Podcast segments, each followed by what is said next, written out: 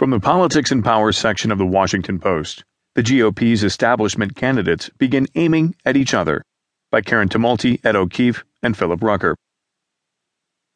With less than five weeks before voters begin weighing in on the 2016 GOP presidential nomination, the establishment contenders, who until now have been relatively restrained, have begun aiming their fire at each other. The tactical shift on the part of the candidates and their allies reflects a long standing assumption as to how this crowded nomination battle is likely to play out. Many believe the race will come down to a one on one contest between an outsider who channels the angry Republican base and a candidate more in line with the wishes of the party hierarchy. The establishment pick has almost always prevailed in the past, though it is far from certain that will be the case in 2016. The insurgent faction of the party appears likely to rally around either frontrunner Donald Trump or the ascendant Senator Ted Cruz, Republican Texas. The leading possibilities on the establishment side include three sitting or former governors and a Florida senator, all of whom are running far behind Trump.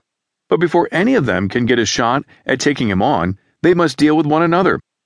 Senator Marco Rubio, Republican Florida, on Tuesday found his record of Senate absences under attack from two directions a blistering ad in Iowa by a super PAC supporting former Florida Governor Jeb Bush, and a taunt by New Jersey Governor Chris Christie.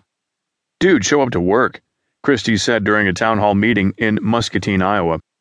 Rubio was making his own swing through Iowa, which is set to hold the first contest of the primary season on February 1.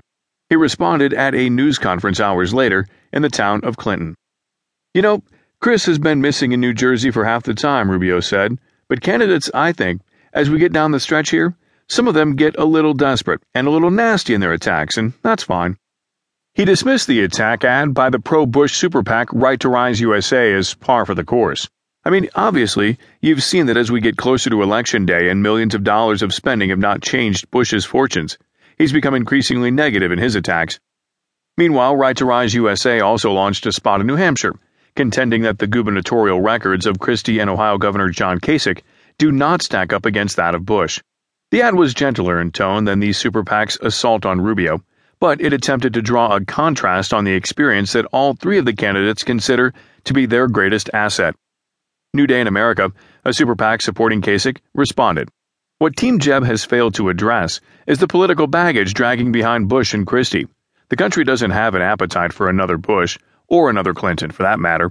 As for Governor Christie, his mishandling of his state budget and the Bridgegate scandal have earned him a 60% unfavorable rating from those who know him best the people of New Jersey.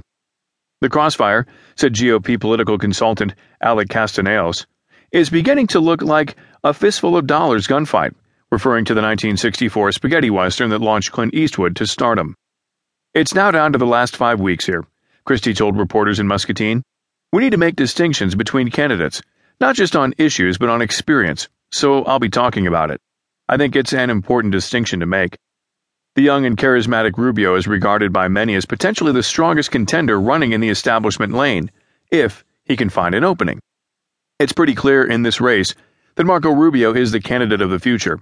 If he ever breaks through the line, he's got a lot of running room, said Castellanos, who is not working for any of the 2016 candidates. The only one who everyone fears for his explosive potential is Rubio. Right to Rise USA said it plans to spend $1.4 million on the new ad in Iowa in which an announcer says, Over the last three years, Rubio has missed important national security hearings and missed more total votes than any other senator. Politics first, that's the Rubio way. Christie sounded a similar theme during a town hall in Muscatine, where he noted that Rubio had announced his opposition to a $1.8 trillion year end spending bill and tax package, but then failed to show up to vote against it. It passed the Senate 65 to 33.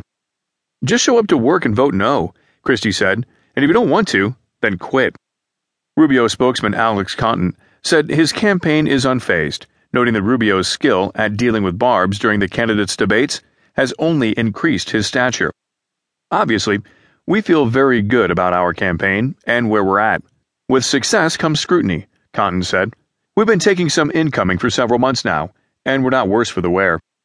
Rubio does have the worst attendance record of all the senators, including the five who have run for president this year, a fact he does not dispute. A C SPAN analysis released last week found that Rubio cast votes for just 219 of the 339 recorded Senate roll call votes in 2015.